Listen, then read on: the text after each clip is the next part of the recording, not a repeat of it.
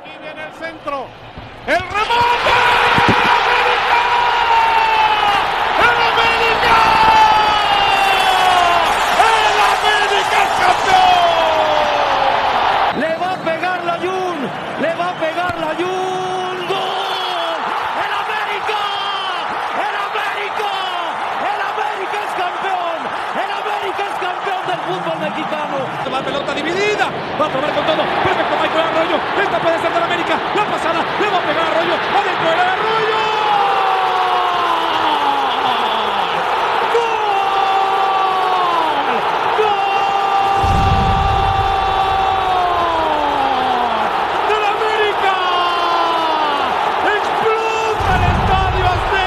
de de.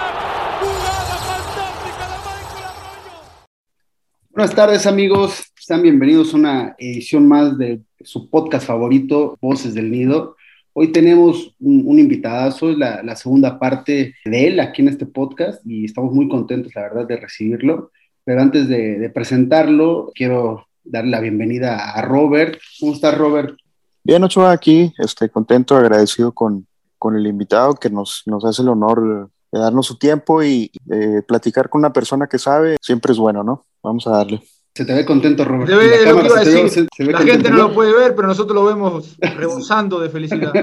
Sí, no, se le ve No, muy soy, contento. soy, soy poco, soy poco expresivo, pero, pero es la, la, la verdad. Eh, bueno, para, para los que nos escuchan, hoy estamos grabando eh, con la cámara. Con la este, cámara en vivo. ¿no? En vivo. No quería este, mostrar sus caras a estos delincuentes. hasta que- es- y bueno, pues es la expresión de Robert, que es la misma de asco que tiene todo el tiempo. Entonces, bueno, pues ya hay de otra. Y bueno, también ya, ya lo escuchaban riéndose a- al gran Samuel. ¿Cómo estás, Amito? Muy bien, Ochoa, Robert, Russo, un placer que estés con nosotros. Ah, Eh, Samito ya diciendo quién es el invitado. desde- eh, pues, ya en el título, cabrón, pues, Ya ni lo presentamos. Ya habló. Se nos no, ve bien, ¿no? Se, nos ve organizados. no, Pero no, bueno. muy, muy contento porque la vez pasada no pude estar, desafortunadamente, pero ahora sí estamos aquí para, para platicar un mo- momento del América, ¿no? Y de cómo está actualmente. Al ruso le encanta hablar de la América, casi ni, ni se sabe. Y bueno, pues ya, ya escucharon quién está invitado. Eh, para mí es un honor, yo creo que para todos. La, la verdad, a mí sí, mm, se me hace de los mejores analistas en México. Eh, la cancha, eh, de las mejores patadas que he visto. y como persona, la verdad, desde la primera vez, tipazo, bienvenido ruso, otra vez a tu casa. No, es, es un gusto, es un gusto. Le hablo del América, últimamente me han puesto mucho los partidos del América, una decisión de, de la empresa, de darme la oportunidad de, de- de comentar, de analizar los partidos de local de uno de los equipos más grandes. No voy a decir el más grande porque, porque hay otros también. Ah, ya, empezamos, ya empezamos. Aunque Mal, le duela el pinta corazón. mal, pinta mal. Pero, pero ¿saben qué? Eh, es un gusto porque la verdad es que cuando est- estás en los partidos de América te das cuenta que, que la gente de, de- de América es muy pasional, la gente sigue al equipo, Eh, hay mucha gente, mucha gente que le va a la América y tomas un poquito, empiezas a tener referencia ya más clara de lo que es la comunidad americanista, ¿no? De, de- cuánta gente hay pendiente de un partido de 90 minutos de, las Águilas. Entonces, me ha tocado que el América gane, no sé si soy el amuleto, no sé si lo quieren llamar así, pero bueno, cada vez que estoy, eh, América gana. Hay que decirlo, hay que decirlo porque también hay gente que, que son aves de mal agüero, que son salados y se sabe en el medio, ¿no? Bueno, no voy a decir quién es, pero se sabe. Yo, yo parece ser que soy el amuleto, ¿eh? de la buena suerte. No, se sabe que ya eres más americanista que Carlos Reynoso, ¿eh? Sí, sí. Ya, ya, ahorita ya. No, no, no, no. Tampoco soy anti, ¿eh? Yo al Puebla, ahí atrás, aunque la gente no lo ve, tengo mi camiseta del Puebla.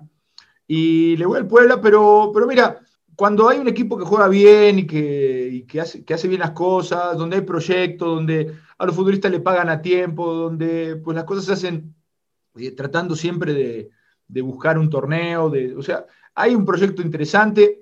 Y, y bueno, pues así como en América, en Cruz Azul, hay varios proyectos donde apuestan eh, por, por buenos, plan- buenos planteles, meten lana. Ya es un gusto ver equipos que jueguen bien. A mí, mientras más equipos eh, jueguen bien en el fútbol mexicano, para mí va a ser mejor, fantástico, ¿no? Y de repente cuando se puede colar el Puebla ahí entre los primeros cuatro, como el último torneo, soy feliz. pero, pero sé bien mi lugar, no le voy a ningún equipo de los, de los grandes y bueno, trato de comentar todo lo que veo en los partidos con absoluta objetividad, ¿no? Antes de entrar en materia rusos, ya recibí un reclamo en el, en el grupo de WhatsApp de, los, de, de nosotros, de Voces del Nido.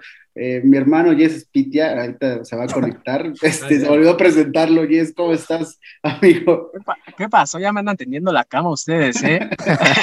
¿Qué onda? Un saludo a todos, amigos, ruso. La verdad, eh, les dije por ahí en el grupo, se me complicó un poco hoy por el día y la hora pero pues aquí estamos tratando de hacer el esfuerzo por estar conectados. Me estaré yendo y viniendo, pero, pero aquí un placer estar con ustedes y con el ruso, ¿no? Que la, que la vez pasada no pude estar, pero ahorita aquí andamos. Ahorita tampoco, ¿no? pero, ahorita tampoco. pero aquí andamos. lamentable tu actuación, ¿eh? Sí, la, vez pasada no pude estar y ahorita tampoco, pero un saludo al ruso, en resumen, ¿no?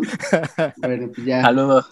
Ahora sí, entremos en materia. Eh, yo, ruso, hablando ya de, de lo que dices, que equipos que juegan bien y demás, ¿a, a ti te convence eh, el juego de esta América, el juego de Santiago Solari? Olvidémonos un poquito del torneo pasado, ya, ya hablando de este, ¿qué, qué te parece el accionar de, del club? No, a ver, ¿qué, qué es convencer? Porque eh, yo creo que el convencimiento parte de, de, llevar a cabo un plan de juego, tener una estrategia, tener eh, una planificación de un partido, que ese partido termine de forma exitosa a, a tu favor, ¿no? Y creo que América lo ha hecho en la mayor parte de los juegos.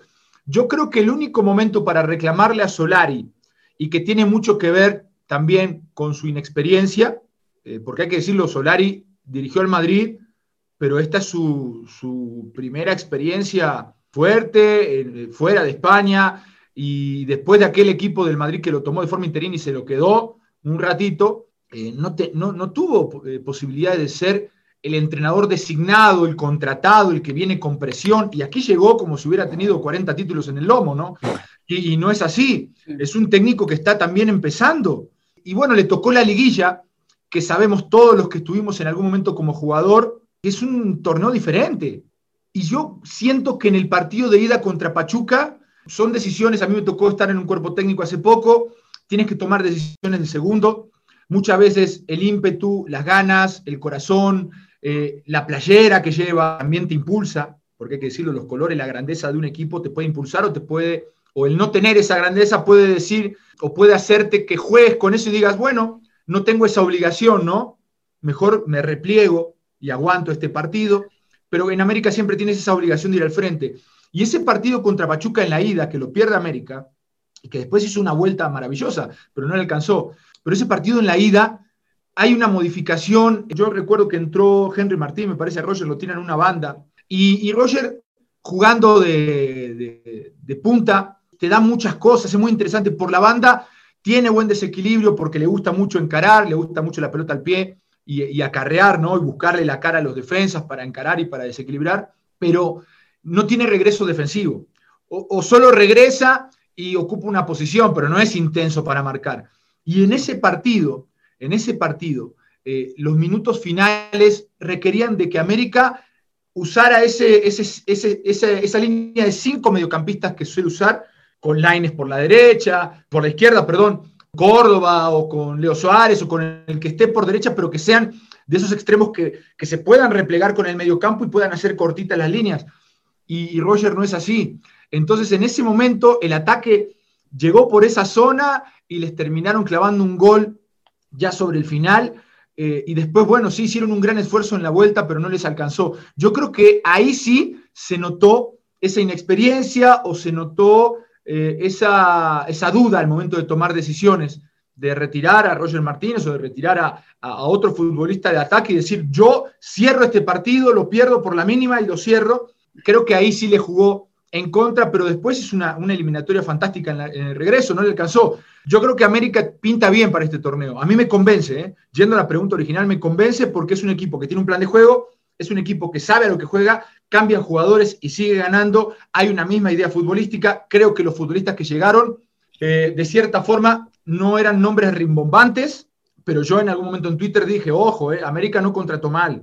No contrató nombres, contrató gente que va a darle resultados. Madrigal no es un mal jugador, es un muy buen jugador en el medio campo, puede ser un muy buen suplente de cualquiera de los tres que se, que, que, se lesionen en ese centro del campo, que generalmente es ocupado por Aquino, por Córdoba, perdón, por, eh, por Richard Sánchez y por, por Fidalgo. Ahí tienes a Córdoba que puede ingresar también como, como un, volante ofensivo, un interior. Tienes, eh, bueno, ya no tienes a Naveda, pero lo de Osuna, lo, de, eh, lo del mismo Madrigal, o sea, son futbolistas que, que ahí están, ¿no? Que, pueden complementar muy bien el, el, plantel. Lo de Reyes ha sido maravilloso.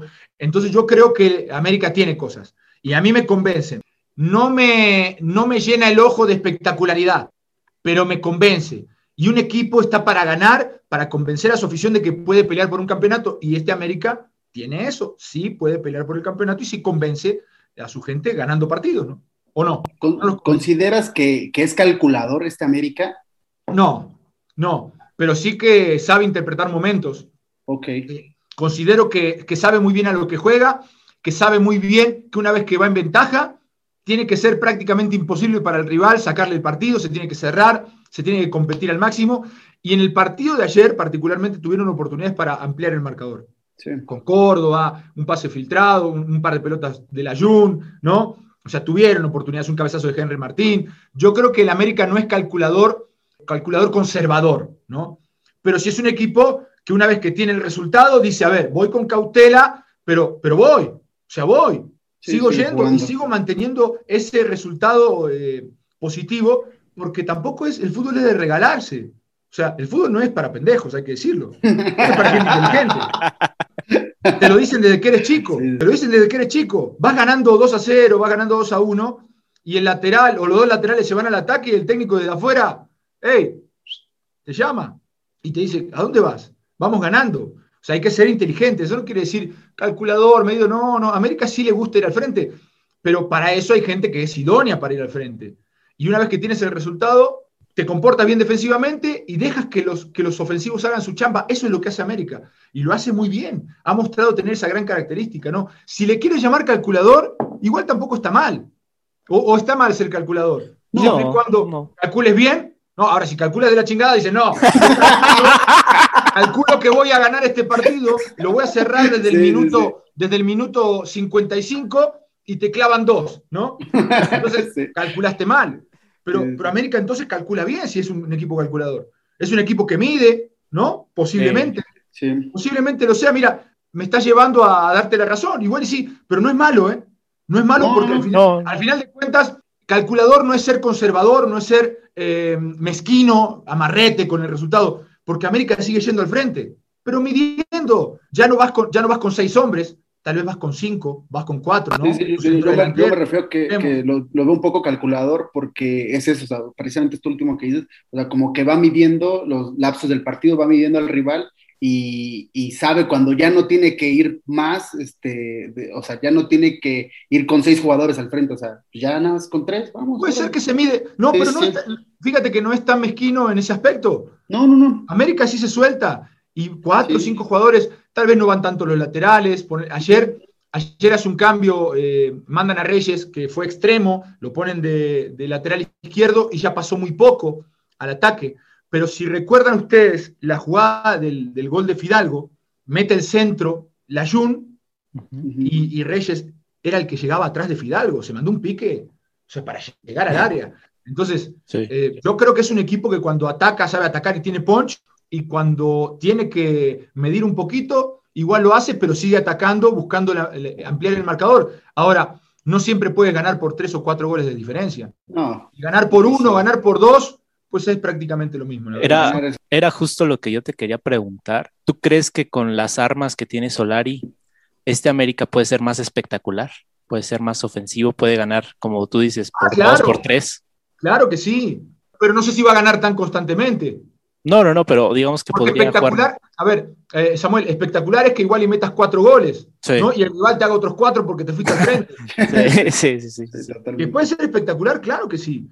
Porque si tú me dices que a Jorge Sánchez lo empujas 10, 15 metros más adelante, a, a Fuente lo obligas a ir, aunque no es su gran característica ir al frente, lo obligas posicionalmente a tomar eh, altura en el campo y jugar prácticamente como extremo, cierras a los extremos, claro, atacas con seis, hasta con siete, puedes hacerlo. Igual y caen dos goles más.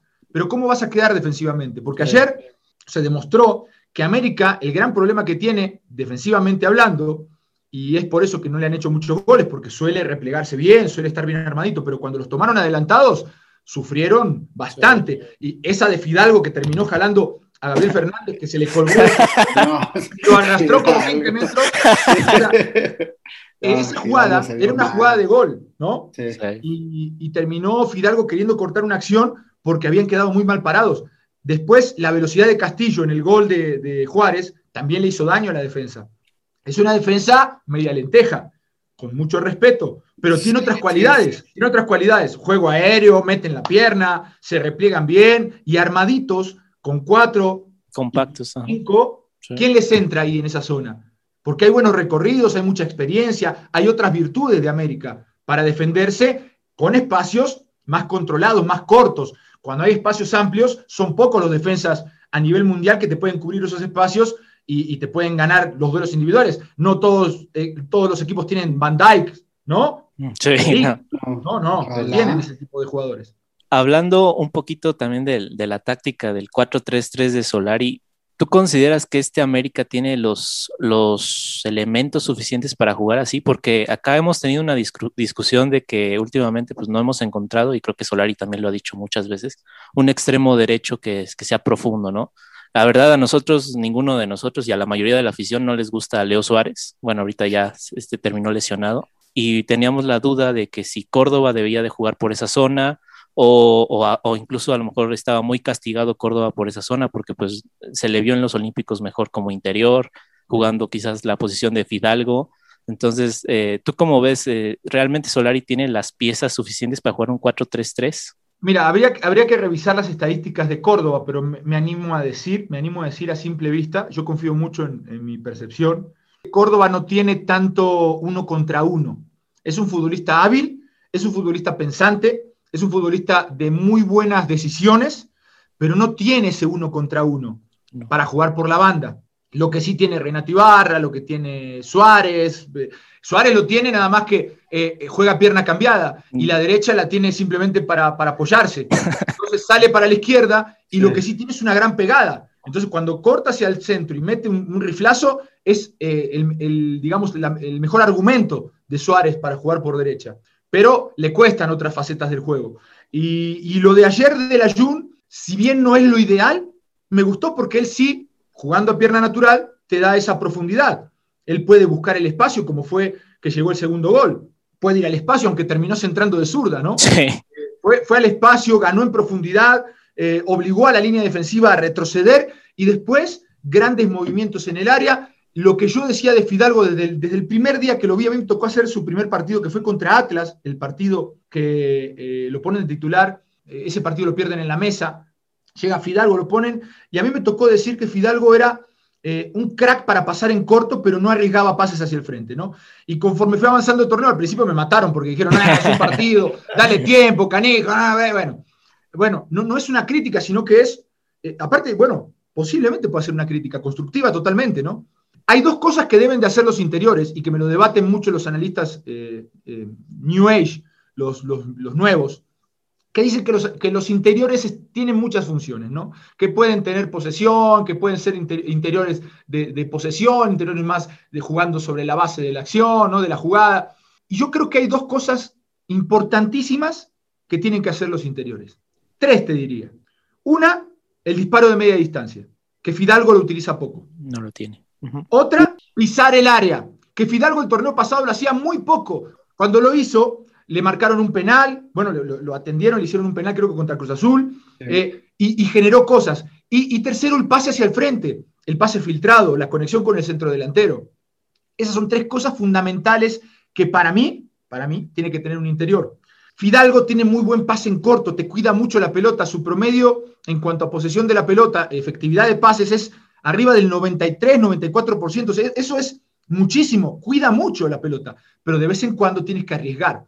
Richard Sánchez arriesga un poquito más el pase hacia el frente y se encuentra luego metiendo buenas pelotas en profundidad, metiendo buenos disparos de media distancia, arriesga un poco más. A mí me gusta más ese estilo que maneja Richard, aunque Richard no es el típico volante mixto, es un futbolista que sí ayuda en la marca, pero también tiene media distancia. Es, es un muy buen interior, Richard, ¿no? Y ahora ya ha pisado el área también. Y Fidalgo creo que esto se lo ha mencionado el cuerpo técnico, porque otra, si no, no encuentro otra forma. Ha empezado a pisar el área. Ha, empezado a pisar el área y ha hecho goles. Sí. ¿no? Entonces, entonces, cuando tú juegas con un centro delantero solo, tienes que tener la ayuda de los interiores para pisar el área o para arrastrar una marca o para llegar a rematar desde la segunda línea.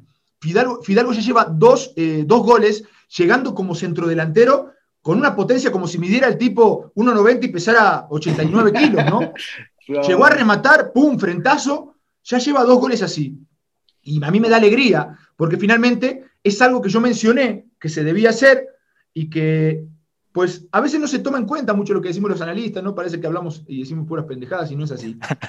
tiene, tiene una base, tiene una base lo que digo. A mí me da gusto porque se ve en la cancha que no estoy tan equivocado, ¿no? Ahora Fidalgo pisa el área y se ve diferente. Ahora lo que le falta a Fidalgo es arriesgar ese pase hacia el frente. Que no sé si tenga, no sé si tenga él, ya es una cuestión que habría que verlo en el día a día, no sé si tenga esa sensibilidad que tiene Córdoba. Porque Córdoba lo reemplazó el día de ayer y metió tres pases. Una delicia, ¿eh? A la espalda de la, de, la, de la, línea defensiva, ¿no? Porque Córdoba te usa los dos perfiles, te filtra, es un tipo muy vivo, piensa antes de que le llegue la pelota y tiene esta eh, gran capacidad y esta desfachatez de arriesgar pases hacia el frente. A Fidalgo le falta un poquito más eso, pero es un gran jugador. Se está convirtiendo en un jugador de más peso, que eso es lo que necesita América. ¿no? ¿Puede este América en algún momento intentar jugar con dos puntas? O sea, sabemos que, que Solari está casado con la 4-3-3, que, que le gusta, que le funcionó en cuanto a números el torneo pasado, pero ¿no sientes que hay partidos que se puede modificar y buscar jugar con dos puntas? ¿Por qué vendría la modificación? dame, digo, un argumento, ¿cuál sería? bueno, en partidos trabados como ¿qué contra tú buscarías el poner dos puntas, no? Partidos donde se pueda depender un poquito más de, bandas, de, remates, que se están mandando centros y no hay un, un, centro delantero fijo o, o, un centro delantero, digamos, de oficio, porque Roger no es un centro delantero de oficio, te, te, acarrea muy bien la pelota, te sabe cuidar de espaldas, pero sabemos que no es un rematador clásico. Hay partidos que puede ser Henry con él o Viñas con él, si un día regresa Viñas, no sé si, si va a regresar, algún día pero ¿consideras que en algún momento se puede jugar con dos? No, claro, claro que sí.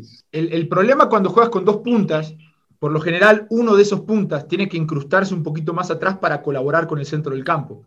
Si no, el rival, el volante central del rival, eh, que es una posición clave para girar el juego en la posesión de la pelota, te, te trabaja solo. Si tus dos puntas se clavan, ninguno regresa y tienes ese sacrificio defensivo para trabajar sobre el mediocentro rival o el mediocampista defensivo del rival, ese mediocampista defensivo se transforma en el eje para girar el juego, que es lo peor que le pueden hacer un equipo, porque un equipo lo que trata de hacer es acortar espacios y cuando la pelota sale a un costado, recorres las líneas, acortas el espacio, dejas la banda opuesta totalmente libre prácticamente y te recargas para presionar. Cuando haces ese esfuerzo, si te, te juegan dos, tres toques, te rompen la presión con el mediocentro y el mediocentro cambia el juego, tienes que recorrer otra vez. Y la verdad es un madrazo para, para un equipo eso. O sea, mientas madres, ¿eh? Como volante central del rival, que cuando te hacen eso, mientas madre, porque vas a presionar con intensidad, te limpian la pelota, te cambian el juego y del otro lado recibe el extremo, ¿no? En, cara al lateral y todo el equipo desesperado tiene que cortar en diagonal hacia atrás y tiene que recorrer a una velocidad de desesperación prácticamente para llegar. Entonces, si tú dejas jugar al volante central del rival, te va a hacer eso. Y eso es lo que hace muy bien América hoy. El centro del campo lo ocupa muy bien. Siempre hay uno sobre el volante central. Siempre está Fidalgo, está Richard Sánchez, o está eh, Córdoba cuando está eh, jugando de interior. Siempre hay uno. Jugando con dos, con dos puntas, tienes que comprometer a uno de los puntas a trabajar con el volante central. Y eso no todos los equipos lo tienen, porque no todos los futbolistas que juegan de punta tienen ese sacrificio.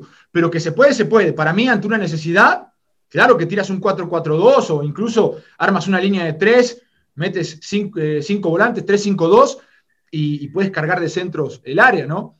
Pero, pero yo creo que América ya ha encontrado un sistema, ha encontrado victorias, ha encontrado un funcionamiento. Entonces, ¿para qué vas? Por eso te preguntaba yo, ¿para qué vas a cambiar? simplemente por mostrarte tácticamente interesante, para decir, no, mira cómo cambia Solari, o porque realmente crees que eso va a ayudarte en un partido. Entonces tienes que que eso te va a ayudar. Porque si hay entrenadores que les gusta este, este humo, ¿no? De decir, hoy vamos a cambiar, vamos a jugar con línea de tres. Ni saben por qué algunos, pero arman la línea de tres y, bueno, igual y les resulta o no, y, desde afuera decimos, ah, mira, cambió, ¿no? Que es una estrategia, eh, un estratega fantástico, decimos, ¿no?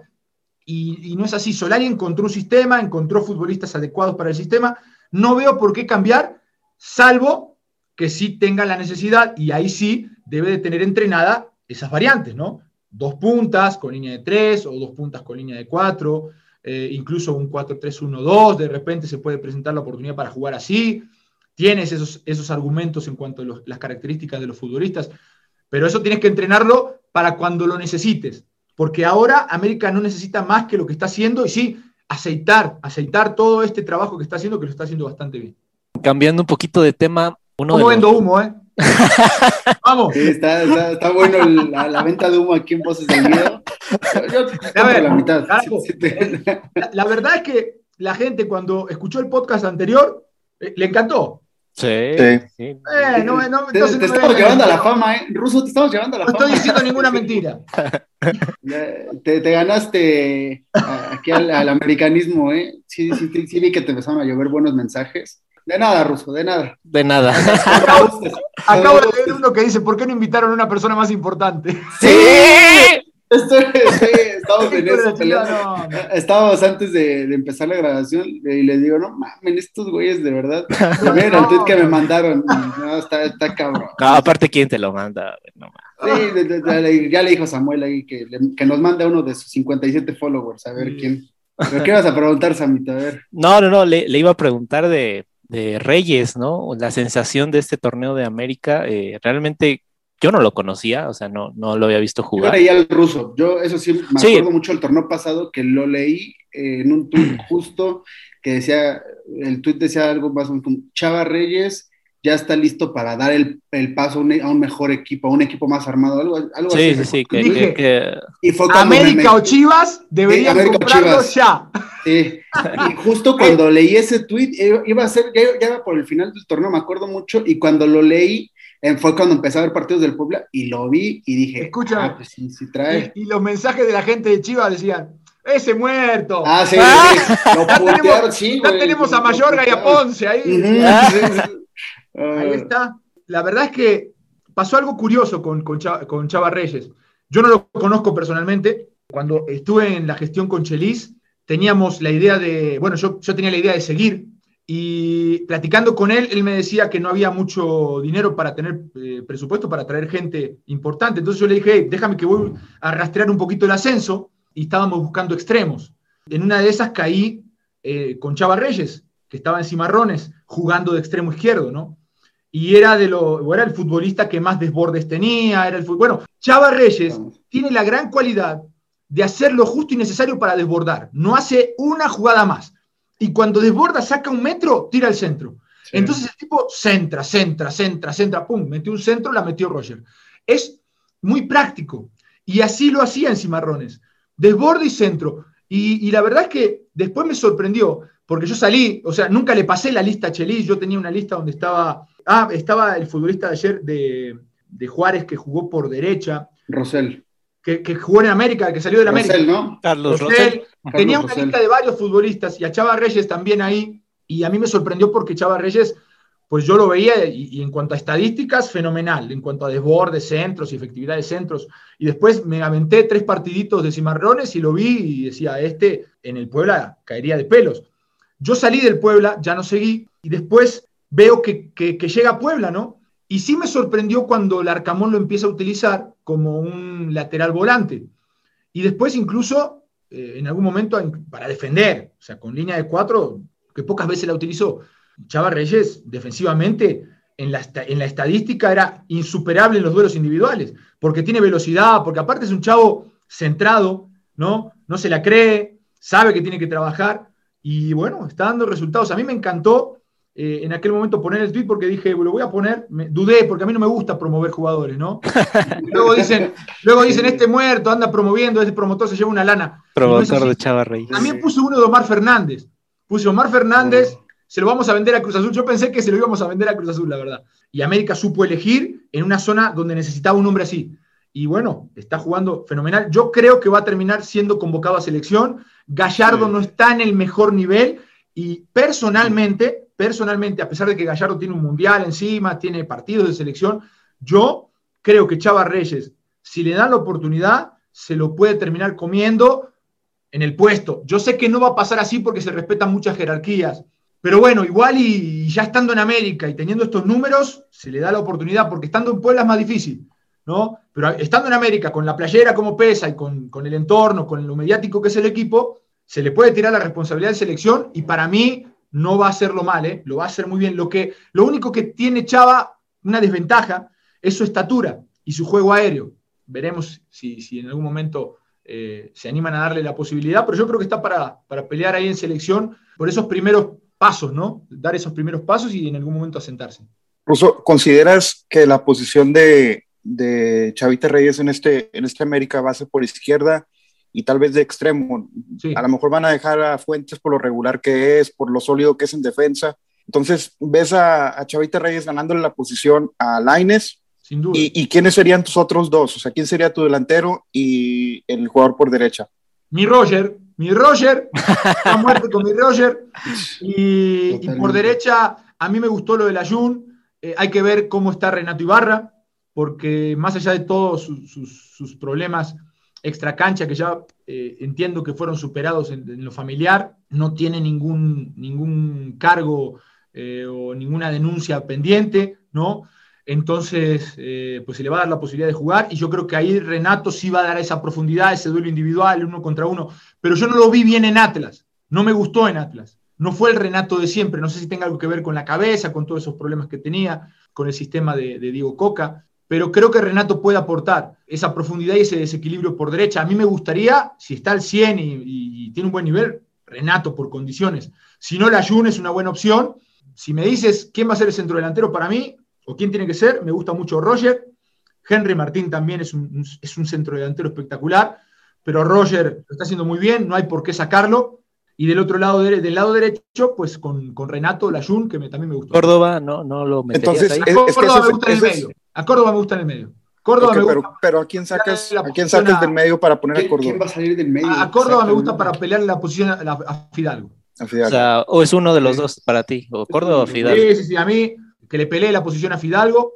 Eh, entiendo también que esta eh, situación de, tener a Córdoba por la banda derecha, que se cierra normalmente, te puede dar ese movimiento y una pasada del lateral por afuera. Eso también puede ser parte de, una planeación de partido. También es una buena opción. Y dependerá mucho del partido, ¿no? Yo creo que Córdoba tiene que ser titular. Pero como hay muchos partidos, como tienen Liga de Campeones, como tienen campeonato local, o sea, hay posibilidad de moverle al plantel y creo que esa posición de, Córdoba Fidalgo me gusta, me gusta porque Córdoba te da muchas cositas ahí que Fidalgo no te da o por lo menos no te dio el torneo pasado. Está empezando Fidalgo, ¿eh?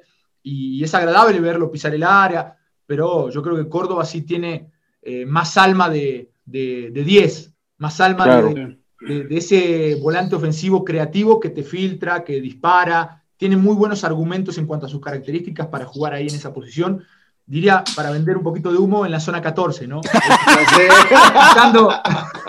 pisando, los linderos del área grande. Buena. Pegue, ruso, pegue. Barras para varios, ¿eh? Sí, sí, sí, Respecto a Nico Benedetti, ¿en este América encaja? ¿Hay alguna posición para él? Porque, bueno, lleva como un año desaparecido, yo, yo la verdad. ¿Está bien Benedetti? Pues no sabemos. Yo lo único que he visto son imágenes de él en la, en la banca. ¿no? Siempre sale tirando rostro nada más. es lo único que hace Benedetti, tirar rostro en América. Como jugador, como jugador te da, te da buenas cosas. Me gusta mucho jugando en posiciones interiores, ¿no? Como volante interior por derecha o, incluso hasta eh, como un, un, enlace, ¿no? Un mediapunta ahí tirándose atrás. Pero, pero yo creo que le va a costar mucho porque tiene mucha competencia. Yo no le veo lugar Richard Sánchez se lesiona poco. ¿No? Richard Sánchez se lesiona poco. Fidalgo se lesiona poco. Córdoba se lesiona poco. Tendrías que tirarlo por banda. Y Benedetti se lesiona un chingo. por rendimiento, Ahí ya murió.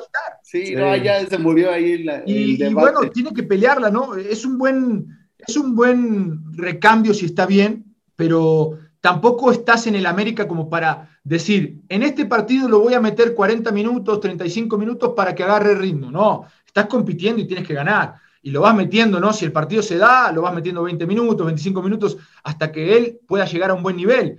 Pero si llega bien y si no, creo que el equipo está bien en esa zona. Sí, es, que es lo que yo pensaba. No, no, no le veo cabida en este equipo, o sea, no, no le veo minutos en el torneo. O sea, creo que va a ser de los que menos. A ver, yo creo que habla muy mal.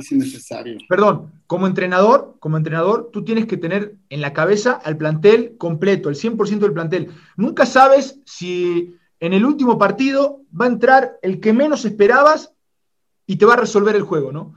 Y si el tipo al cual vas a meter en ese último partido medio desesperado porque ya no encuentras opciones, durante todo el torneo no le diste, aunque sea la mínima confianza, va a entrar muerto ese partido.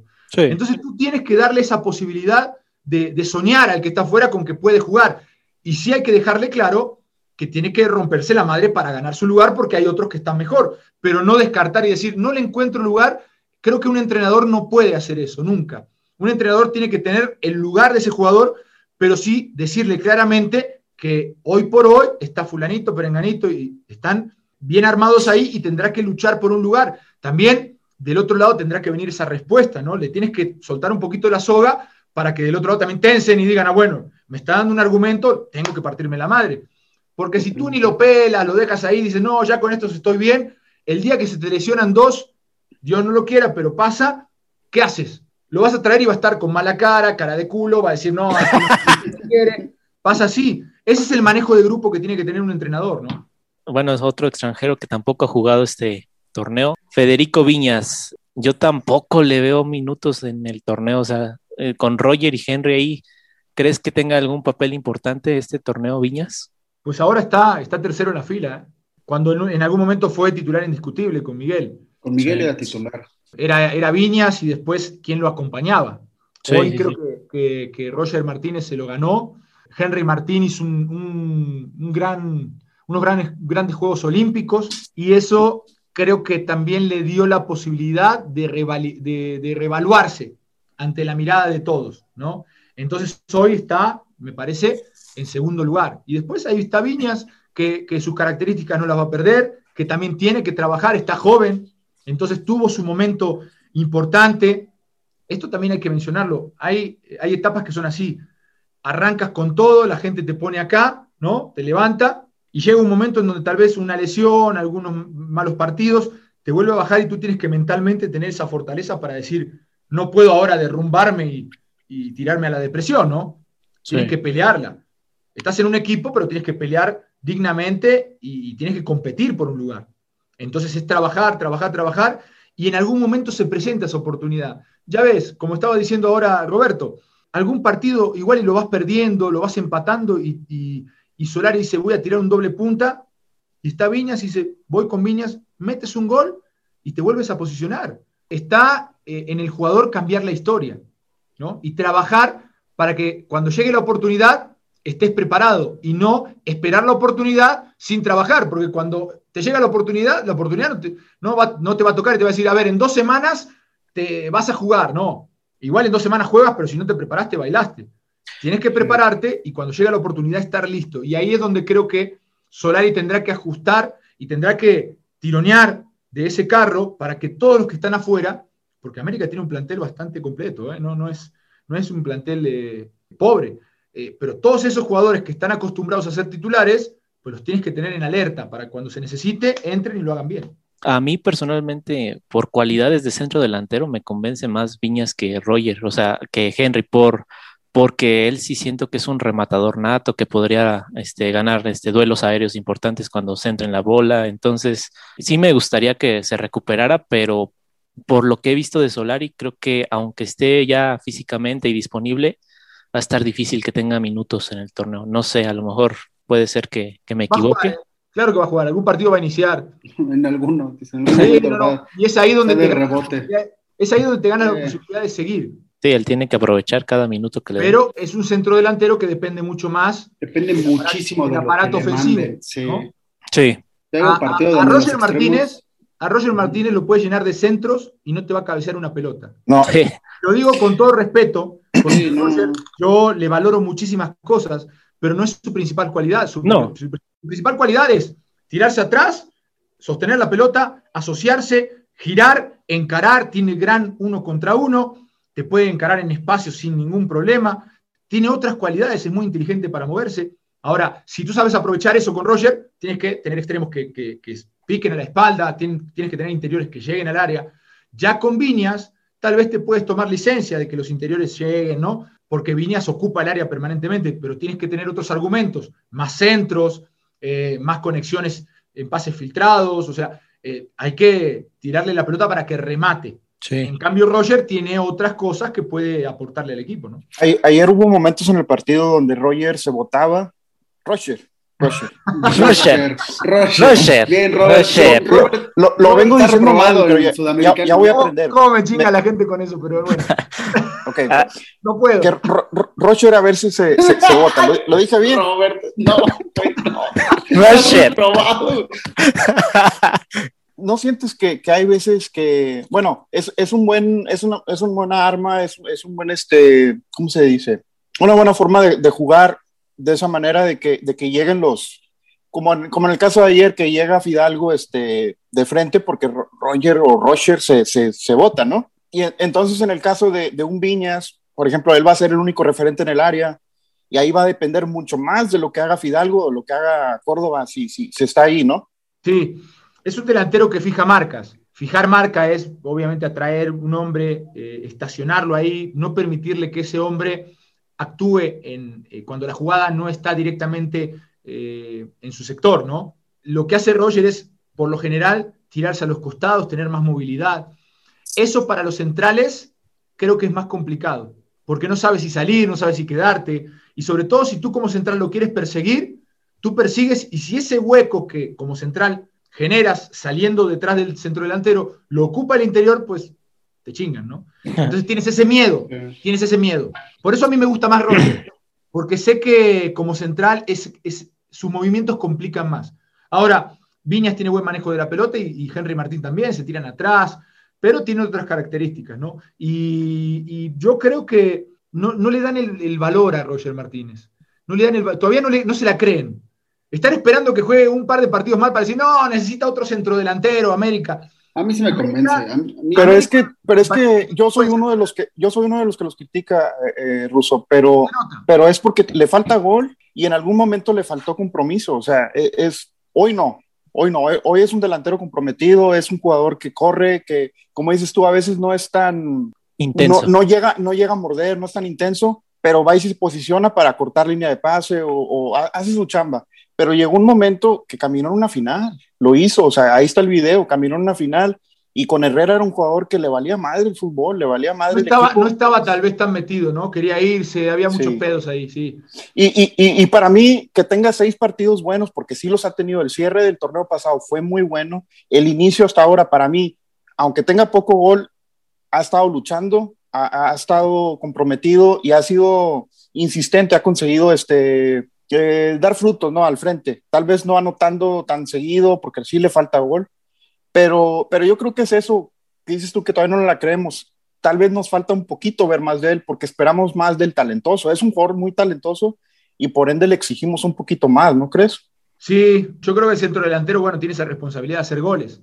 Pero si vamos a la cuota de goles, también se le critica mucho a Henry Martín, se le critica mucho incluso a Viñas. Entonces, yo creo que los tres tienen una cuota de gol similar, pero, pero Roger a mí me gusta más. Igual y ese es un argumento que no vale, pues es una cuestión personal, es, es, subjetivo, pero yo creo que va mucho, mucho mejor con la estructura ofensiva del América, con cómo claro. se desenvuelve ofensivamente América. Me gusta más cómo, cómo encaja ahí Roger, cómo se maneja en sus sí. movimientos. Y entiendo que para que América siga generando ofensivamente, tiene que tener esa movilidad y tiene que aportar también defensivamente. La cuota de gol de Martínez tal vez no está tan, no es tan real porque no ha jugado siempre de centro delantero, si la comparamos con Viñas y con, con Henry Martín. Lo han puesto por izquierda, lo han puesto sí. por derecha, lo han puesto incluso de media punta, ¿no? Yo, yo siento que si tomamos a, a, y esto también es una percepción en la cual confío mucho, si tomamos los partidos que juega el centrodelantero y si hacemos una comparación, ahí sí hay una mejoría e incluso debe de estar por encima de los otros dos. Pero bueno, es de gustos. Hay momentos en los partidos en donde tal vez te puede dar lo que hace Henry Martín. Ayer, teniendo a Córdoba y el tener a Henry Martín en la cancha fue muy bueno porque el tipo tiene muy buena capacidad en el juego aéreo y suele moverse más hacia el frente que, que retrasándose son desmarques de ruptura, como se le llama. Los voy a educar un poco, muchachos. ¿no? a la espalda de la defensa. Y eso suele hacerlo mucho más Henry Martín, porque le gusta encontrarse con la pelota en el área. Y en cambio a Roger le gusta llegar con la pelota al área. ¿No? Le gusta que se la den al pie y gambetear y tirar. Bueno, tiene dos o tres jugadas muy bien hechas. Y son momentos del partido. A veces eh, el momento pide que tengas un centro delantero como Henry Martín o como Viñas y bueno, se vale, ¿no? Haces un cambio, lo metes Ahora sí le tienes que... Eh, Llenar de pelotas. Claro, y tienes que tener, poner el Fidalgo ahí. Si Fidalgo no juega pases verticales casi, ¿de qué te sirve tener a Fidalgo como interior si no lo va a abastecer? Ahí tienes que tener a un Córdoba, para que Córdoba sí pueda conectar con él, ¿sí? Entonces vamos a empezar a armar otra estructura porque hay un centro delantero de características diferentes. Vamos a empezar a armar ya una estructura diferente. Tal vez no puedas tener extremo, un extremo a pierna cambiada, porque necesitas centrar.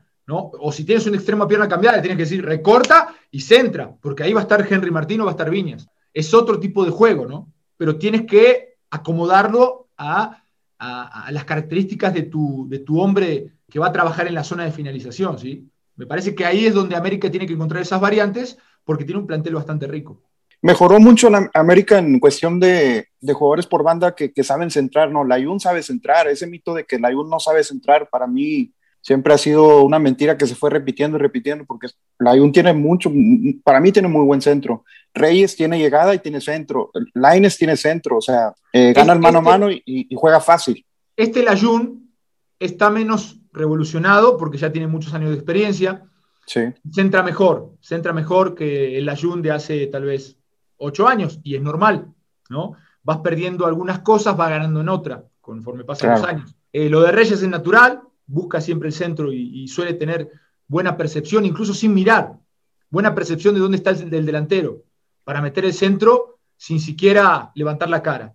Laines es otro que tiene una buena, eh, una buena lectura en ese aspecto. Yo me acuerdo cuando estaba su hermano, su carnal, Diego, Diego desbordaba mucho y no se entraba bien. ¿Cuántas asistencias tuvo Diego? Ah, pocas, pocas, En cambio, este Laines vino el primer partido y metió un centro de gol tiene, otras cualidades y tiene esta buena percepción también para meter buenas pelotas y te sirve mucho cuando está Henry Martín o cuando está Viñas. ¿Para qué está esta América, Ruso? Siendo sinceros, semifinal. Cuatro primeros lugares. Cuatro primeros lugares tiene que estar sin ninguna duda en, en el torneo regular. Yo lo veo entrando entre los cuatro primeros, entrando en semifinales. Y lo que sí es que en esa zona ya, donde entras con equipos que también en plantilla, en nivel, te compiten y hay muy poquita diferencia, sí hace o, te da un, margen de, mejora el tener un técnico certero al momento de las modificaciones, un, técnico que sea como acupuntura lo que hace, ¿no? Que tengas un problema y te lo soluciones con clavándote, ¿no? Un alfilercito. Que sea muy puntual, que los movimientos que haga sean eh, perfectos, porque América tenía la posibilidad de jugar la final del torneo pasado. Para mí era clavado que América podía llegar a la final, por como había jugado el torneo y por lo que significaba. América, si no le quitaban esos tres puntos en la mesa, hubiera terminado de líder. Sí. Y, no me, y, si este torneo termina de líder o en segundo lugar, pues no me sorprendería. ¿eh? Y eso significa que está para llegar a la final. Pero ya en liguilla depende mucho de, los, de las determinaciones, de, de las sensaciones que tenga el cuerpo técnico y de las determinaciones que tome.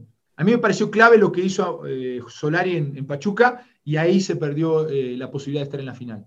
Después en la vuelta recompuso todo y casi, casi lo saca, pero yo creo que es ahí donde va a marcar diferencia el cuerpo técnico, ¿no?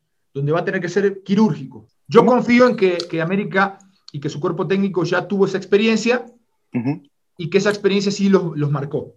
Y que finalmente va a aprender y yo veo a América jugando la final. No sé si ganando el torneo, pero sí. Oh. No nos ilusiones, ¿eh? Ahora sí, se animó el ruso. No, hay otros equipos que están bien. Pero solo hay un grande ruso, por favor. Sí, no, no. Solo hay un grande Ayer se vio mucho. Tu, otro gallo ayer lo, lo vapulearon feo, ¿eh? Yo creo que va a depender mucho de, de Aquino, ¿no? Mientras Aquino esté sano, y está en buen momento, es, es, es tu, es tu cinco clavado, es tu jugador clave ahí en media cancha, este, sabemos de su capacidad. Y si baja de nivel, ¿con quién lo suples? O sea, va a estar muy cabrón con el... No, ni, siquiera Naveda estaba al nivel de Aquino, o está al nivel de Aquino. En distribución, en, aparte, eh, el, Moreno es canchero, es canchero. Agarra la pelota, ¿viste? Toca de primera, mete una patadita, eh, llega y te, y te empuja. Es un tipo bueno, la experiencia, ¿no? Ayer el pase que metió Galayú. El trazo que metió en el gol de Layún, bueno, el gol de Layún, perdón, en el gol de Fidalgo, que la jugada la hace Layún, pero le pone una pelota al espacio perfecta. Eh, es visión, es, es, otro, es otro estilo de, de, Naveda, ¿no? Es otro corte del jugador, sí, sí, sí, es distinto. Ahora, le vino muy bien a América ese, ese, ese refuerzo, ¿eh? Sí, sí, sí. Oye, Ruso, pero ¿has visto al oso ahorita con Necaxa? Parece Cantel, cabrón. O sea, qué? El oso Cantel. a ver, eh, está claro que las playeras pesan, las responsabilidades pesan, y los técnicos también te piden hacer cosas que a veces eh, puedes hacer muy bien y, en otras ocasiones no puedes hacer muy bien, ¿no? Y, pedirle al oso González que sea Guido Rodríguez. No, pues no, no. Eh, tiene una forma de jugar, pero bueno, está volviendo a tomar un nivel con un perfil diferente de equipo, en donde tal vez la responsabilidad no le Y la presión es menos, sí, Y bueno, está bien, ¿no? No, está mal. Hay futbolistas que encajan muy bien en algunos esquemas, incluso en algunos equipos, y otros que, bueno, llegan como reyes a, América y no empieza nada, como Aquino, ¿no? Aquino llegó y juega como si nada. Hace rato mencionabas lo del plantel rico que tiene América. ¿Tú si fueras el director técnico, ¿crees que le hace falta algún jugador a este América o con lo que tiene ya puede cerrar plantilla y ya concentrarse en este torneo? ¿Hay alguno que te gustaría? No, no, no. Eh, acabo de ver al Roberto darse medio kilo de hamburguesa. un bocado. media hamburguesa de un bocado, con, con, coca de dieta. Por favor, no, no, no, mal. ¿eh? Es que no quiere engordar tanto. Eh, perdón, Ruso, perdón. No, no, está bien. Ahora, se te desencajó la mandíbula ajusta. le, le, brilló toda la, hamburguesa. La, semana pasada, en el podcast pasado, me andaba ahogando por andar comiendo al mismo tiempo. No, tranquilo, bueno. A ver, ¿qué me preguntaste? Ya se me fue hasta el. No, que sí. Bien, Robert. Bien, bien, mi Robert. Ya, ya apagó la cámara. Sí, no mames, lo vi así. Ay, toda la hamburguesa, güey. No, este, te, decía que si a este América le hace falta algún refuerzo. Ah, refuerzo, sí. Bueno, si yo tuviera que decidir, a mí me gustaría un central.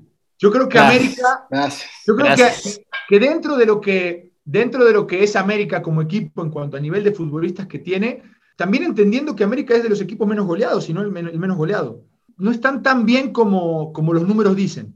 No, no, no, no. ¿No? Defensivamente los centrales sí cometen algunos errores, pero bueno, eh, yo creo que tiene centrales de, nombre, de peso, y que no es tan fácil traer un central y decir, a ver, Aguilera y, Valdés afuera y meto a fulanito. No, tienes que traer un central muy, muy bueno para poder... Tienes que, traer un fichaje estrella en defensa. Exactamente, fuerte. Y no creo que América hoy esté en condiciones o, esté dispuesto a hacerlo. Pero, pero yo veo un equipo bien, bien armado. La deficiencia que tiene tal vez en la central de velocidad y de lectura de juego, lo, suple con un buen trabajo grupal en la recuperación, con acortar los espacios, una buena zona de recuperación, donde se siente cómodo el equipo. El problema está cuando tenga la necesidad de ir al frente y tenga que jugar con la defensa adelantada. Ahí es donde va a sufrir, como hemos visto que sufre en algunas ocasiones, ¿no? Pero, pero bueno, yo creo que tiene un plantel competitivo para, estar ahí entre los cuatro primeros lugares, sin duda. Yo en su momento veía corto el plantel, pero conforme al nivel de la liga, creo que eh, está bien el equipo, no lo veo tan mal. Y bueno, yo, hay muchos puntos en los que estamos de acuerdo este, contigo, Russo. Hay otros en los que de plano, ¿no? Como tu elección por Chivas, pero bueno. No, no, este, pero... ya, lo hablaremos después, Russo. No, no pasa nada. Russo, ¿qué pasó anoche? ¿Se enojó Vaca cuando no pasó la transmisión? Cuando no, no, no hubo el gol en la transmisión. Se, pasaron ayer, se pasaron todos. Se encabronamos todos. Fue, Excelente transmisión. Después puse un tweet. después puse un tweet. Fue, fue, mi peor transmisión, güey. Sí te vimos triste, ¿eh? se te leyó triste ayer. Pero no lo digo por el análisis que lo hice mal, o porque yo creo que fui muy puntual y fue, fue bueno lo que vimos, incluso la, la narración de estos dos canijos, de Raúl Pérez y de Vaca, siempre fenomenal, porque son tipos que le meten mucha pasión, pero no estuvimos a tiempo, no estuvimos a tiempo en muchas cosas y se vale también reconocerlo. Eh, a mí me pareció fantástico lo que dijo Vaca, ofreció una disculpa, que eso no lo hace, no lo hace mucha gente, la mayoría de la gente se puede hacer pendejo y decir, mira, ya, no digo nada, ¿no? Y Vaca dijo, ofrecemos una disculpa, se nos fue el gol, sí, se nos fue el gol, la verdad es que estábamos justamente comercializando, pero también tomaron dormida la defensa del América. ah, no, porque fue una jugada. A ver, Estoy cuchillando aquí. Ruso, Ruso, pero, pero es tele de paga, Ruso. Se, se, está pagando por esa televisión. o sea, no es. No es y el Ruso echándole la culpa al Merma, escúchame, a Bruno, a todos. Escúchame. La, la, jugada, la jugada en sí, creo que, que no era para que terminara en gol.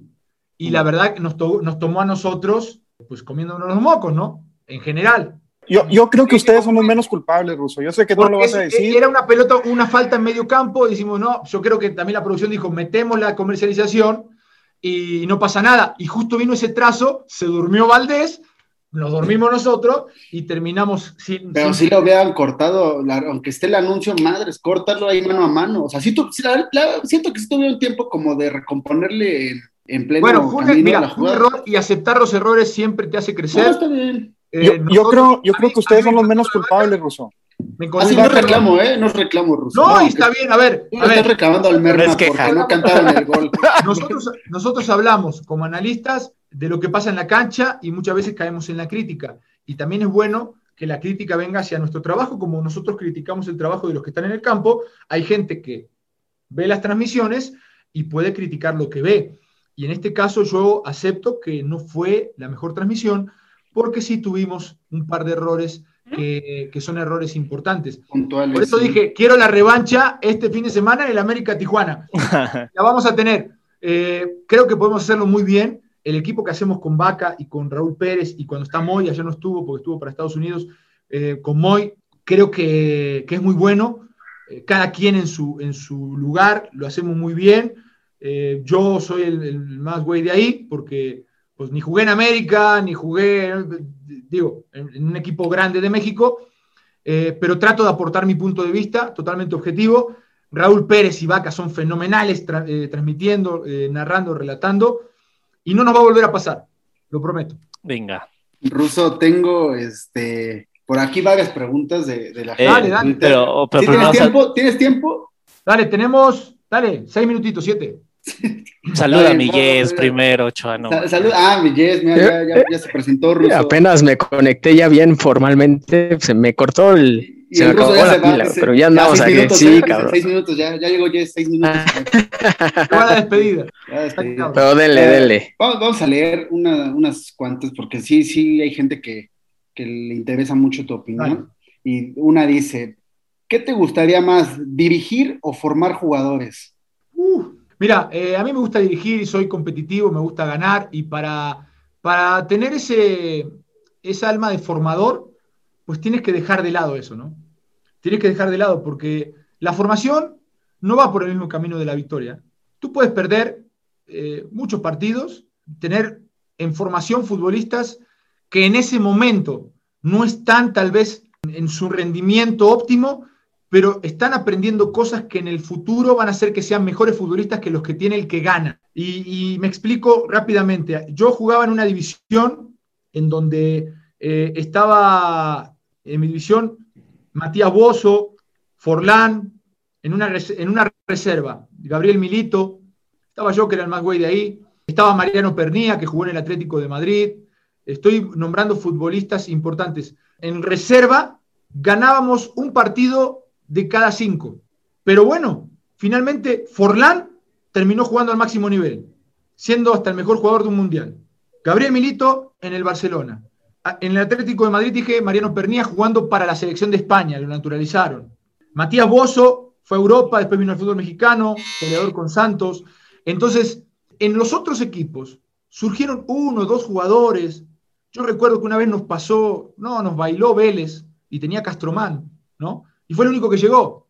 En la formación necesitas encontrar ese equilibrio entre sí, no hacer el, ridículo, competir, pero sí aplicarte a formar, aplicarte a darle conceptos al futbolista, trabajarlo en muchos otros aspectos que tienen que ver eh, con, con las capacidades individuales.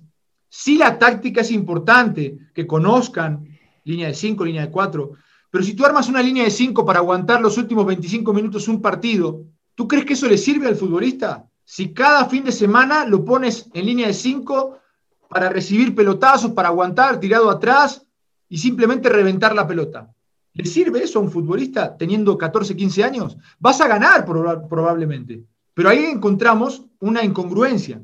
Tú tienes que formar un futbolista que llegue apto técnicamente, tácticamente, a, primera división y que en, en, ese momento, en primera división, sí, lo ponen en línea de 5, claro, pero que sepa tener la pelota, que tácticamente te, sepa hacer un cierre, que sepa perfilarse, que gane duelos individuales, todas esas cosas las tienes que, trabajar en la formación. Y tiempo perdido para ganar un partido, tiempo perdido para trabajar lo táctico nada más, le impide al futbolista llegar mejor armado en cuanto a argumentos eh, individuales, porque ese futbolista que hoy está en un, en un sistema, jugando en un equipo y gana, después cuando deciden llevarlo a primera división, sacan a ese futbolista y ese futbolista sale de ese esquema y tiene que rendir de forma individual en otro esquema.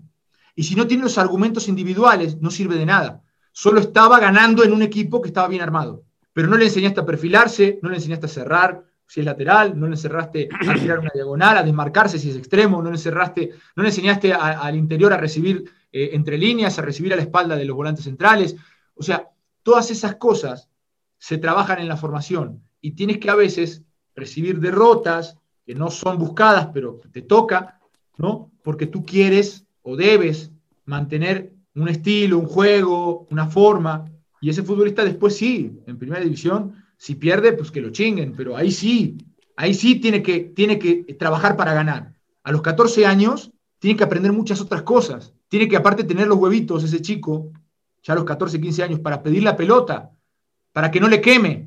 Y si tú a los, a los 14 años les enseñas a tirar la pelota ante la presión, ¡pum, pum, pum! No, pues llegan a primera y el técnico te dice, a ver, sal jugando. Bomba, al 9. Que eso es lo que te enseñaron durante cuatro o cinco años de formación en fuerzas básicas. Esa es la diferencia. Y yo no me veo eh, no queriendo o cediendo ese el ganar, ¿no? Me veo más compitiendo. Pero me gusta también eh, la formación, sí, sí me, agrada el, hecho de, aportar cositas, detalles a los futbolistas jóvenes, pero no en, eh, a los 14 años, tal vez en una sub-17, sub-20, ahí ya estás compitiendo. Sub-20 es competencia. Sub-20 es ganarte un lugar para ir a primera división. No es una, no es una categoría formativa sub-20. Ahí sí me vería trabajando, ¿no? Inculcando algunas cosas y después sí para dar el salto, pero bueno, me gusta, me gusta. Eh, incluso de este lado en el, análisis, en, el, análisis también me encanta. Yo me veo también aquí lo que, lo que toque, lo que toque. Lo que toque, está bien. Aquí hay otra pregunta que dice, ¿alguna vez te cagaste a trompadas con alguien en el vestidor? Sí. ¿Sí? Sí, con el Tepa Jiménez, si pueden buscar en internet, ponen Tepa Jiménez, ponen Tecos, ponen ruso y sale la putiza que, nos dimos.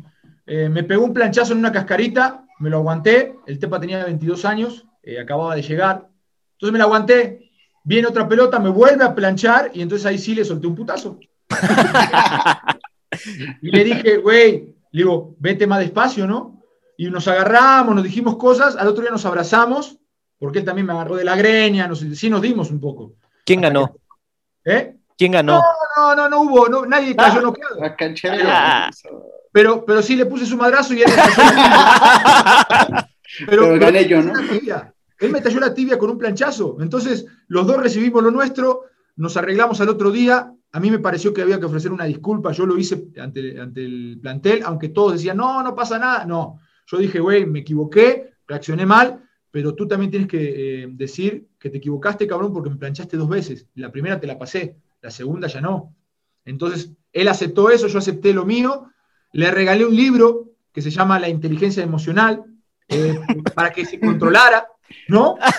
Mí me ¿Cómo, no ser un pendejo? Casi, casi. Y, bueno. ¿Cómo no pasarte de pendejo en un entrenamiento? ahora, a partir de ese madrazo y de esa reacción, el equipo venía perdiendo, perdiendo, perdiendo nos apretamos de los huevitos. Bueno, no, cada quien, ¿no? Sí, entre todos así. Nos agarramos, nuestros, ¿eh? agarramos nuestros huevitos. Basculeando a todos. y empezamos a ganar, a ganar, a empatar, a ganar. Nos metimos a liguilla. Nos metimos a liguilla y, fuimos la defensa menos vencida ese torneo. A veces ese tipo de conflictos, puta, como que dispara la adrenalina y, el plantel se puso pistolas para, hacer, de, eh, hacer nuestra chamba y clasificamos, ¿no? Digo, lo conozco a Santiago y fue compañero mío en Puebla como jugador, después fue eh, entrenador, bueno, del cuerpo técnico con Miguel Herrera durante dos años. Lo conozco bien a Santiago y buen tipo, buen tipo. Pues ellos tienen su inteligencia deportiva, ¿no? Y supongo que han de tener buenos datos también. ¿Y siempre le han gustado las vacaciones tanto a, a ¿Qué vacaciones, cabrón? Si trabaja. No, él dijo que estaba de vacaciones desde hace. Tres ya tenía la América eliminado tres semanas y todavía está de vacaciones el cabrón. Yo también me tomé una semana de vacaciones hace, hace 10 días, acabo de llegar, me tomé mi semanita de vacaciones y a mí me dijeron, ¿y de qué te vas de vacaciones si ni chambeaste? Lo mismo con baños. en América. dice, esta pregunta dice, ¿Puedo preguntar si tiene algún tipo de acuerdo con Tigres o por qué están hablando tan bonito de ellos últimamente? ¿Quién? Nosotros, o sea. Sí, ustedes, ustedes, o sea, yo creo que me en conjunto, sí, porque está tan plural, sí, sí, sí. No, el canal, no, no, no hay ningún acuerdo, no hay ningún acuerdo. Obviamente que tenemos de repente prioridad cuando tenemos eh, equipos que transmitimos, tenemos como que esa, esa relación para poder gestionar entrevistas, para poder tener a los a los actores principales, ¿no? Entrenadores y demás, pero de ninguna manera, ¿eh? De ninguna manera. Si Tigres juega mal, se va a decir, y creo que hasta el momento Miguel no ha podido eh, hacer jugar tan bien a estos Tigres. Le ha costado, yo no sé, o a quienes, a quienes leen o escuchan, pues deberían de leerme más a mí. Yo también digo. porque para mí, yo, yo soy fan de Miguel, pero yo ya he dicho que Miguel todavía no encuentra, no encuentra eh, digamos, el, el, modelo de juego adecuado para este equipo. Aquí dice otra. No más, dice, no más pídele que diga Roger con su acento. Eso me gusta. Ah, ah. Roger.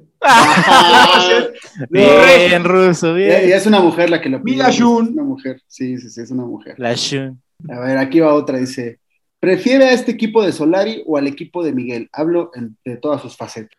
Eh, me gusta más este equipo de Solari. Eso. Tiene, más, tiene más orden.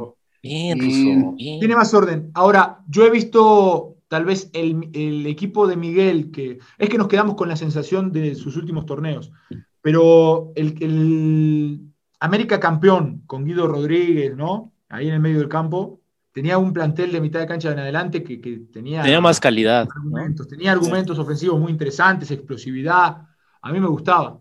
Cuando hablamos de orden, de, solidez y demás, yo creo que este América eh, está tal vez un escaloncito más arriba y vamos a ver si le alcanza, porque al final tú puedes tener un mejor equipo, puedes jugar mejor, pero si no ganas campeonatos, se le va a medir con la vara que me dieron a Miguel, ¿no? No sé si ustedes tengan alguna otra pregunta para, el ruso. O sea, yo tengo varias. Aquí hay una, es, que hay unas que, la gente sí se, se mama, dice. Pregunto seriamente, ¿cuándo se va a echar un tiro con Faitelson? no, no, todo bien con Faitelson. Yo no. ¿Todo bien?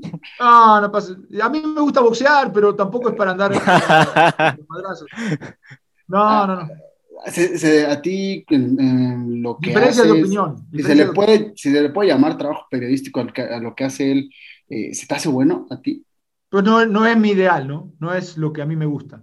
Por eso de repente le contesto algunos tweets y demás, pero... ¿Te ha contestado tweets él? Eso sí nunca he visto. Sí, sí, sí, sí, sí, sí claro. Pero bueno, no, no, tengo nada contra él, es su, es su forma de hacer periodismo, ¿no? Que, que no lo es para mí. Pero bueno, pues así ha, sido toda su vida y bueno, hay gente que sí le sigue respondiendo y se engancha y a veces yo también me engancho porque digo, ¿cómo puede ser? pero, pero, es un personaje del medio deportivo mexicano.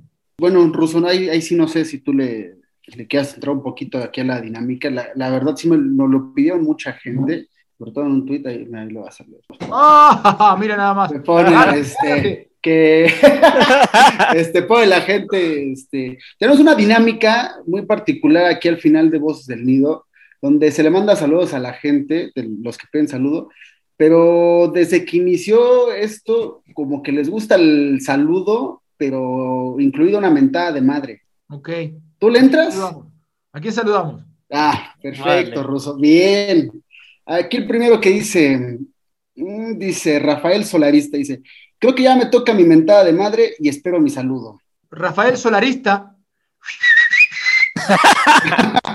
La porra te saluda, güey. También dice uno, tu sensei chilango, dice, cabrón, primero mándeme un saludo con un chinga a tu madre y luego me traes al más fan del Puebla. Chingue su madre, entonces el sensei chilango. Sensei chilango, un abrazo. Este fue el primero que lo pidió, el de la imagen, es el que me pone, ojalá participe en la dinámica, imagínate un saludo del ruso con mentada de madre. Ese se llama Rot. Rot, abrazo Rot, eh, chinga tu madre. Es una. Cariño. Y el último, el último, ya para, porque son muchas mentadas y ya sí, nos gusta, pero también. Chinguen todos a su madre, así ya. Y para el profe Batata, dice: Solo quiero que mande un saludo a mí y a mis panas de Trinca TV.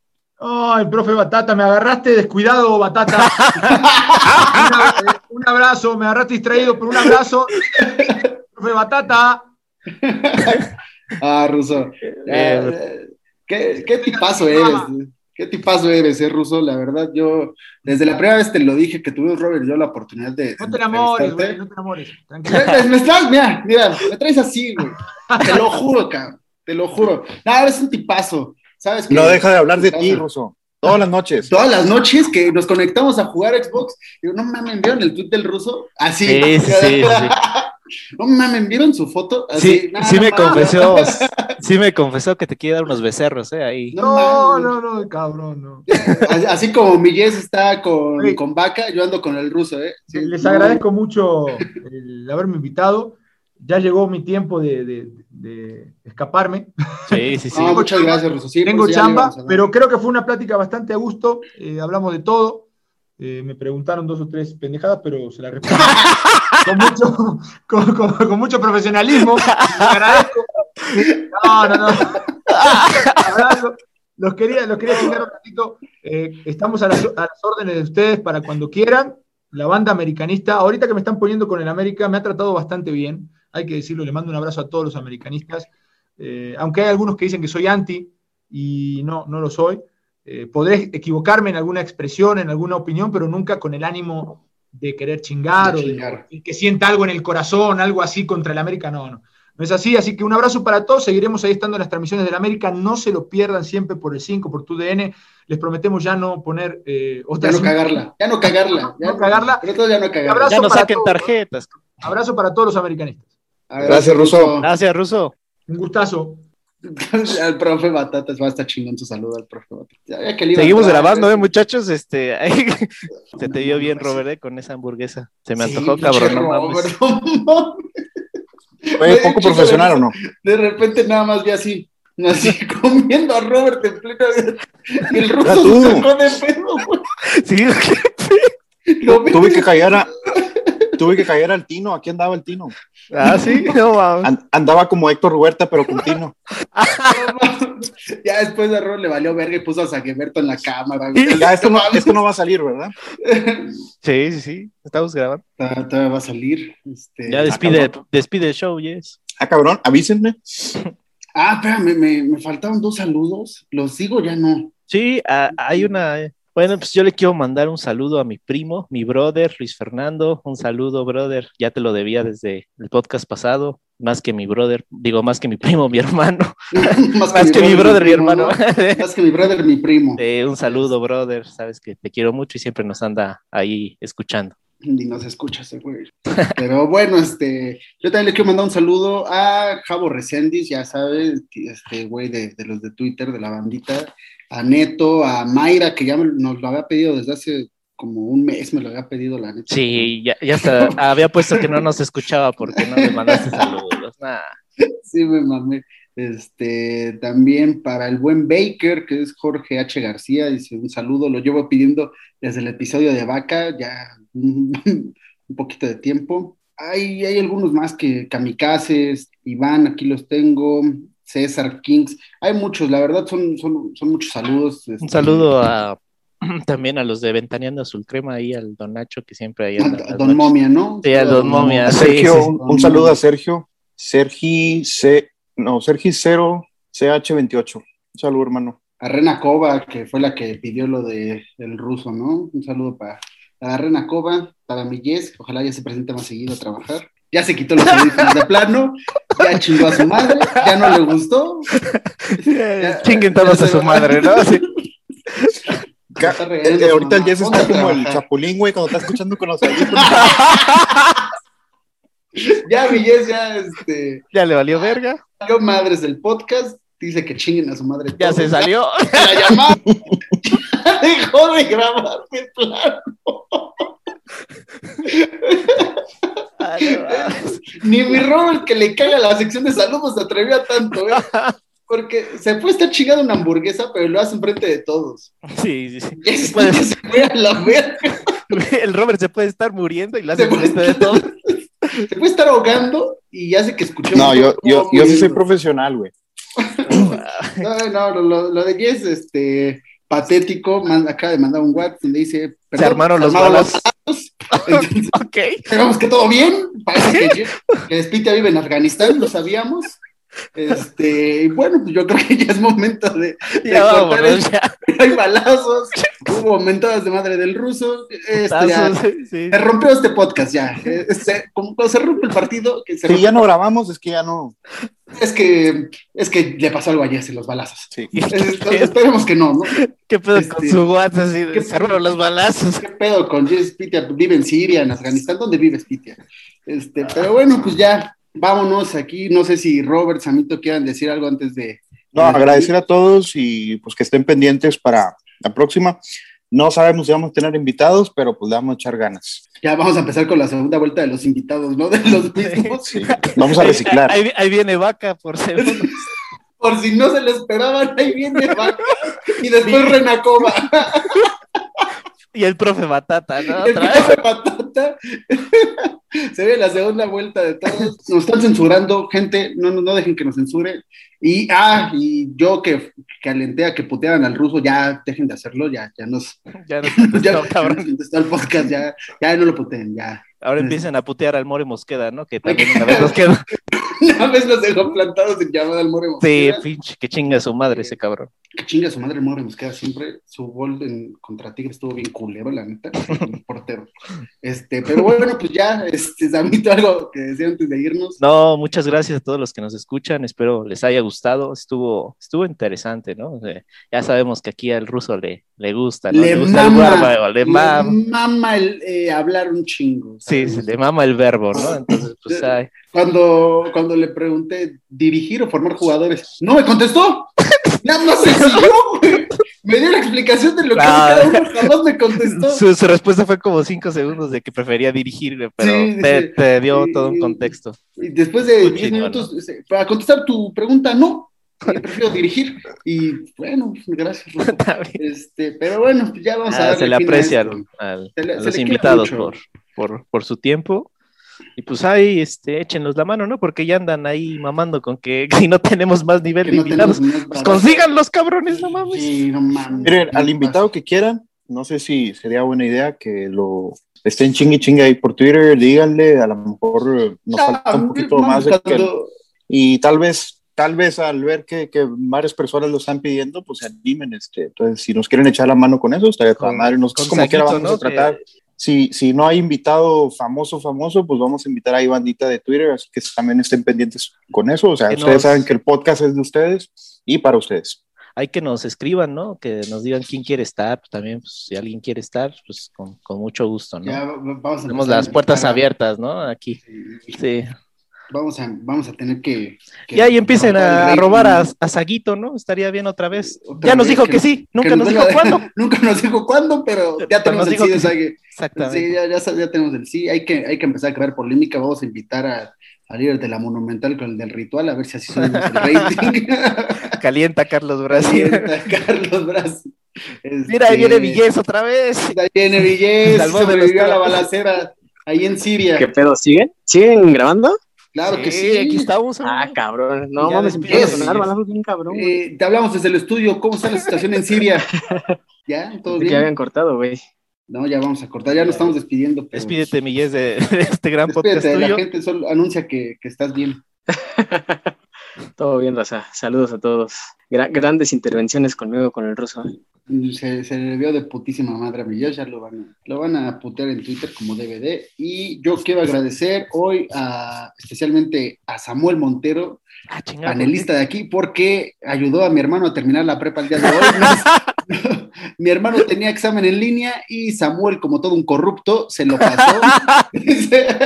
Pero lo quiero mucho, nos ayudó a mi hermano y a mí como familia. Ah, un abrazo, amigo. Amito, muy chingón. Te quiero mucho, amigo. Ya, te quemé a nivel nacional. sí, cabrón.